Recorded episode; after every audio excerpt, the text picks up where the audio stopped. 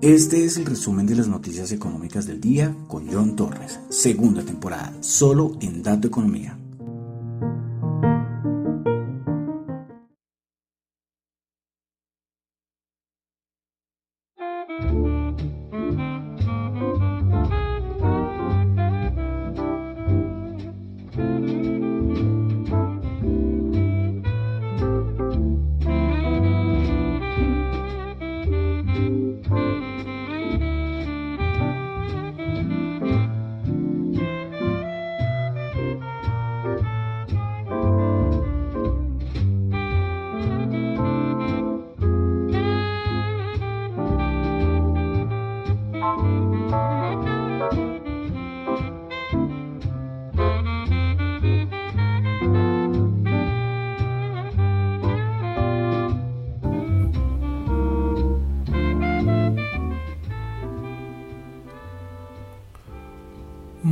Buenas noches, son las 8 y 41 de la noche. Anuncié que el programa iba a ser a las 8 y media, ya era con las 8 y 35, qué pena, y después vi que no estaba en vivo. Entonces, bueno, cosita y cosita, cuando me di cuenta ya son las 8 y 41 de la noche. Buenas noches, mi nombre es John Torres y este es el resumen de las noticias económicas del día de hoy.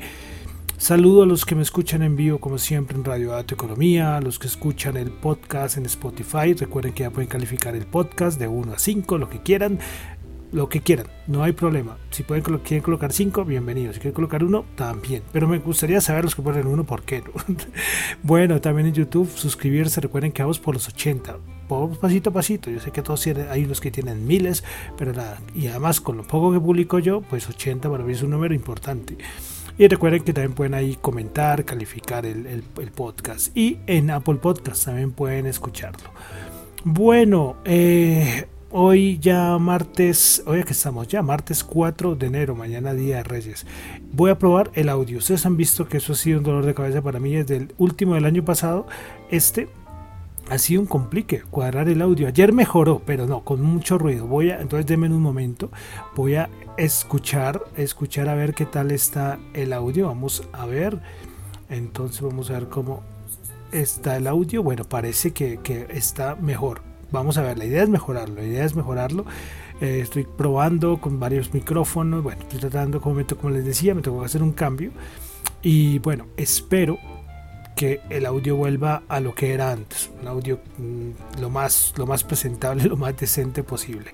Bueno, como siempre entonces eh, quiero aclarar que lo que yo comento acá son solamente opiniones personales, no es para nada ninguna recomendación de inversión. Bueno, enero 4, vamos a comenzar.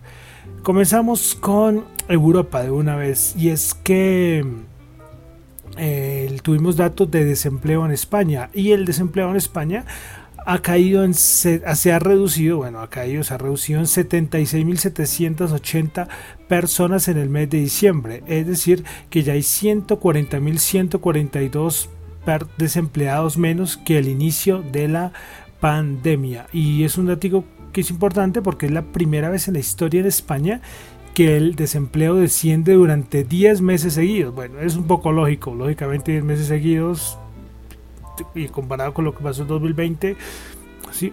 Ahora este año es importante y vale la pena aclararlo de una vez y es que ya no se va a volver a comparar respecto al 2020. Ustedes saben que siempre comparamos respecto al 2020 y todos los datos macros eran buenísimos. Ahora vamos a empezar a comparar respecto al 2021. Ahí estarán los interesantes. Bueno, sigamos con dato de desempleo. Vámonos a Alemania. Tuvimos el dato de desempleo 5.2%, se esperaba el 5.3%. También en Alemania tuvimos las ventas minoristas, pues esperaba una caída del 3.1% y se tuvo una caída del 2.9%. Vámonos a Francia, donde tuvimos datos de inflación, dato interanual 2.8%. El increíble que Francia es de los pocos países que se estuvo como en esa línea. Es, es algo súper súper curioso lo que lo que sucedió con Francia, que ustedes ven otros 4 o 5, y Francia 2.8%.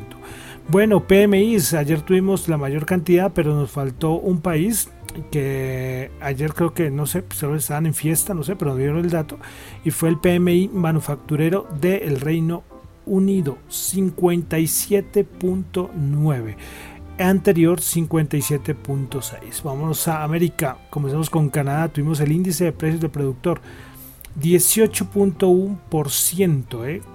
El anterior 16.7. Datos que siguen siendo altísimos. Bueno, también en Canadá tuvimos también el PMI manufacturero. El de Market, ¿es el de Market? Bueno, no sé si es el de Market. Bueno, 56.5 anterior 57.2. Vámonos al Estados Unidos, donde tuvimos el el ISM manufacturero, recuerden que tenemos el market y el de ISM 58.7 se esperaba 60, muchos pues preocupados porque era el menor dato de los últimos no sé 10 meses, algo así, pero es un dato bueno, 58.7. Bueno, en Estados Unidos volvieron a aparecer, empezaron a hablar otra vez los miembros de la Reserva Federal, eh, el de la FED de Minneapolis, dijo que él veía que en el año 2022, es decir, en el año que estamos, íbamos a tener dos tasas de interés. Yo estoy mal, se cascar el que dijo que no íbamos a tener ninguna tasa de interés en 2022, ¿no? Aumento de tasas. Bueno, bueno.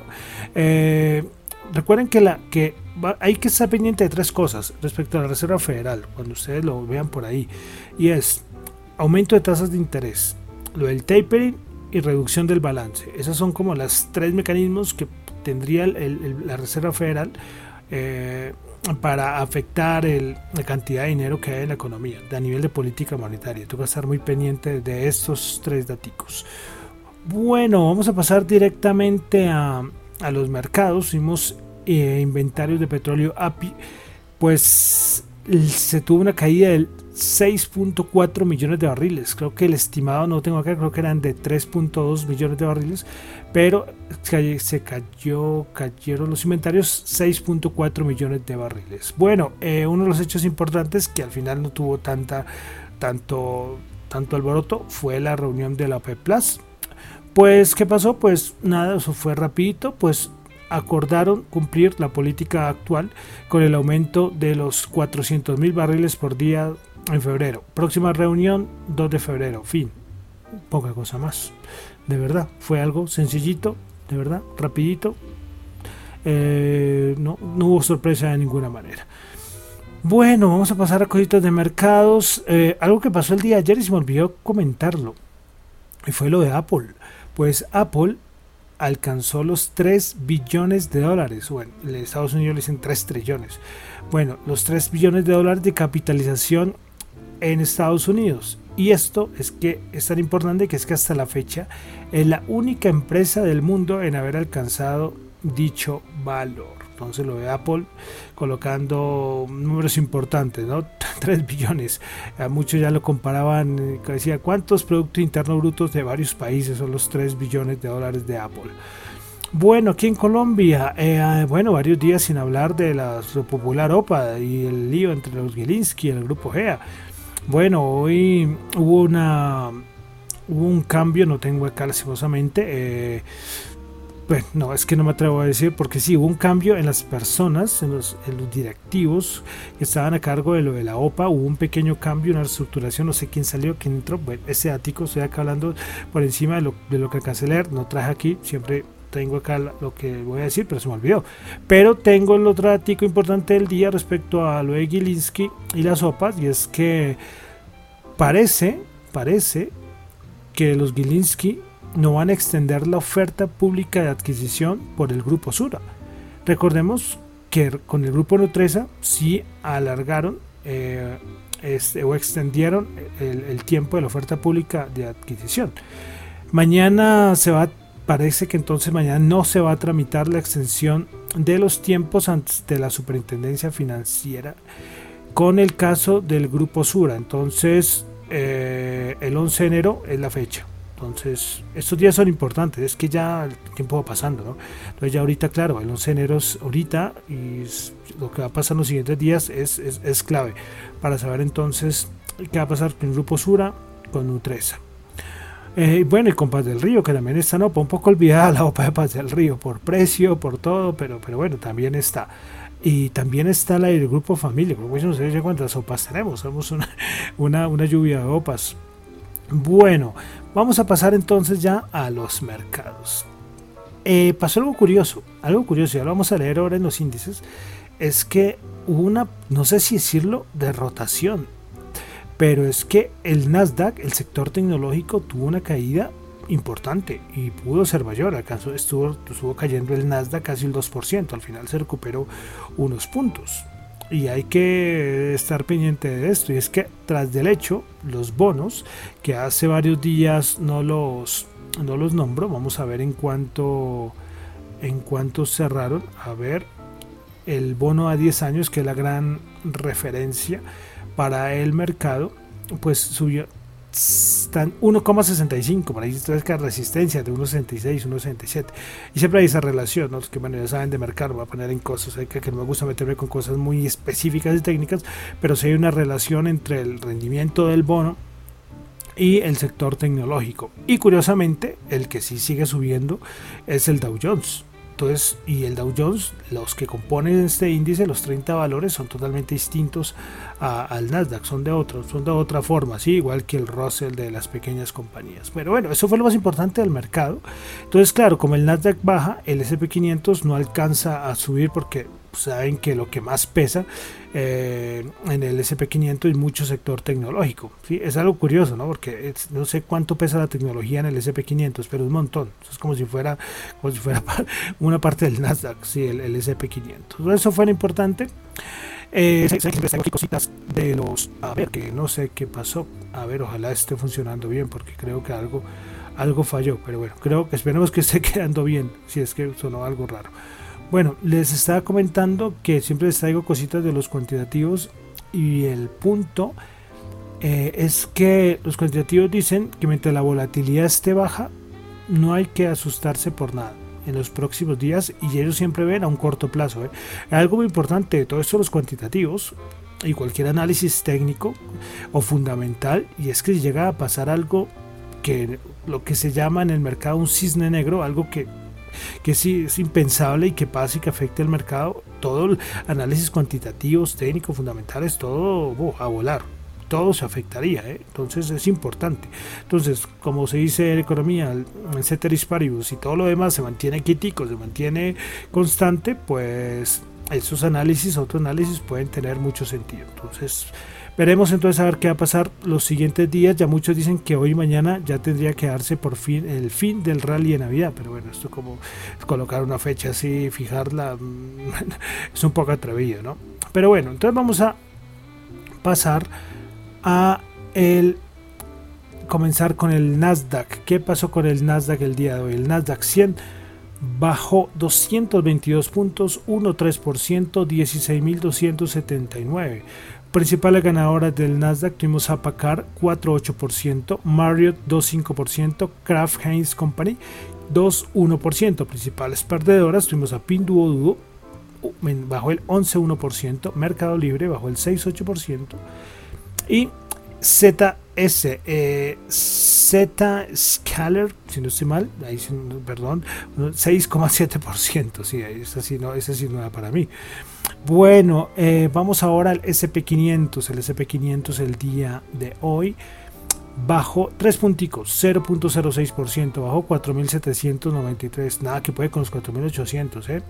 Bueno, principales ganadoras, Ford subió el 11.6%, General Motors 7.4%, el sector, esta parte de transporte, importante subida hoy, en Europa fue, fue importante.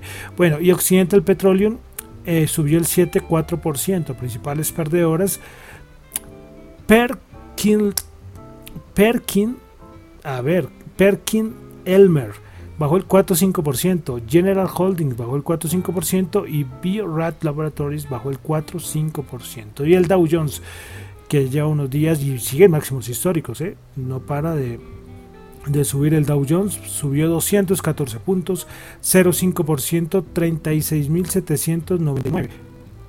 Principales ganadoras, a ver, porque es que aquí me suena algo rarísimo y me da cosas que se afecte el audio. Ay Dios, qué, qué pesadilla esto. ¿eh? Este cambio que hice, se me dañó el otro y donde hacía antes el podcast muy feliz de la vida y ahora estoy acá sufriendo. Bueno, entonces, el Dow Jones principal ganador es Caterpillar 5,3%, JP Morgan 3,7%, American Express 3,2%. Vamos con los principales perdedores en el Dow Jones. Cisco bajó el 3%, Salesforce bajó el 2,8% y United Health bajó el 2,2%.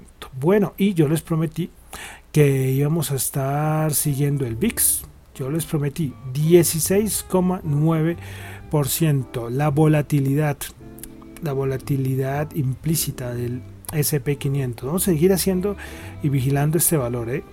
por encima de 20 es que las cosas empiezan a ponerse moviditas. ¿sí? Eh, vamos a, es que no sé, creo que el mínimo ha estado como en el 15. Desde antes de pandemia creo que no ha bajado de 15. Bueno, me tocaría revisar este dato. Antes, en el 2019, alcanzó a estar en 12, en 11. Una tranquilidad de lo, de más bonita. Bueno, vamos a la Bolsa de de Colombia. El MSCI Colcap subió 8 puntos, 0,6 1.423 puntos. Principales ganadoras fuimos a Cemex subiendo el 6,6%, Canacol subiendo el 3,8% y Enca subiendo el 2,8%. Principales perdedoras, Bolsa de Valores de Colombia bajó el 0,3%, Preferencial Grupo Sura bajó el 0,2% y Nutresa bajó el 0,1%. Vamos a algo de commodities. El oro 1813 subió 12 dólares la onza. Bueno, y se pasaba el petróleo. El WTI 77.1 subió 1.2. Bren 81 subió 1 dólar. La reunión de la OPEC le sentó bastante bien al petróleo. Bueno, vámonos ahora con criptomonedas. Como siempre, las criptomonedas. A ver. Bueno, es que estoy escuchando un sonidito. Ya cuando, cuando lo escuche antes de subirlo, el, el programa. Veré a ver si en verdad solo escucho yo o en verdad sí queda. Bueno, el Bitcoin 46.210 subiendo 0,1%, Ethereum 3.801 subiendo el 1,76%, BNB 509 dólares subiendo el 0,6%, Solana 167 dólares bajando el 0,3%, Cardano 1,3 dólares subiendo el 1,4%, Ripple 0,8 dólares subiendo el 0,07%, Terra 84.3 dólares bajando el 3.2, Polkadot 29 dólares bajando el 2.8, Avalanche 104 dólares bajando el 2.1, el 2% perdón y finalmente Dogecoin 0.2 perdón 0.16 dólares bajando el 0.21%. Bueno, eh, continuamos con con nuestro diccionario que estoy haciendo este año de nuestro diccionario de cripto. Recordemos que ayer mencionamos que era un airdrop, estamos por orden alfabético y vamos a, mencionar qué es un algoritmo y por qué es importante. Eh, el, parte cripto. Bueno, ¿qué es un algoritmo? Algoritmo es un conjunto de instrucciones o reglas que han sido escritas previamente, las cuales tienen que estar bien definidas, ordenadas y finitas, que permiten llevar a cabo una actividad mediante ciertos pasos sucesivos que no generan dudas a quien debe realizar dicha actividad. Dados un estado inicial y una entrada, siguiendo de pasos sucesivos, se llega a un estado final y se obtiene una solución. Entonces, eh, ¿por qué es importante los algoritmos? que están relacionados con el mundo de la informática, de la programación, saben que los algoritmos son bastante importantes. Pero bueno, entonces, ¿por qué son importantes en el mundo cripto? Y es que eh, el mundo cripto es 100% digital, 100% tecnología y es 100% programación. Entonces, en cada blockchain, que ya llegaremos a un momento, imagino, a definir qué es blockchain, eh, existe la programación que está basada en algoritmos. Entonces, lo que ocurre en, la, blockchain, que es la base tecnológica eh, de casi la mayoría de las criptos, es, es puros algoritmos. Que suceda algo, como decía la definición, yo programo que suceda algo, aclaro un estado inicial, hago cierto movimiento, hago cierta entrada que lleva a hacer un paso y esto lleva a una solución. Pero hay algo muy importante y es que los algoritmos funcionan en todo lo que ustedes vean digital.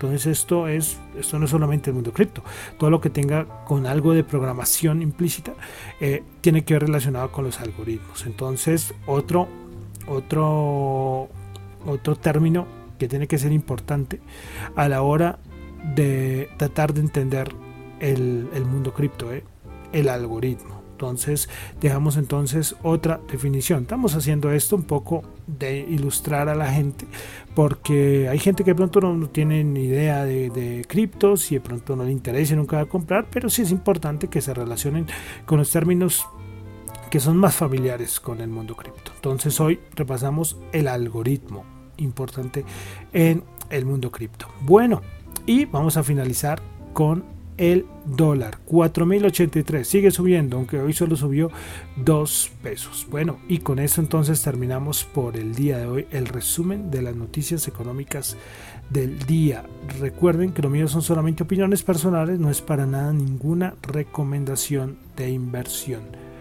Mi nombre es John Torres, me encuentran en Twitter en la cuenta arroba John Chu y en la cuenta arroba Datoeconomía. Y recuerden que ya me pueden escribir a la cuenta de de Dato Economía.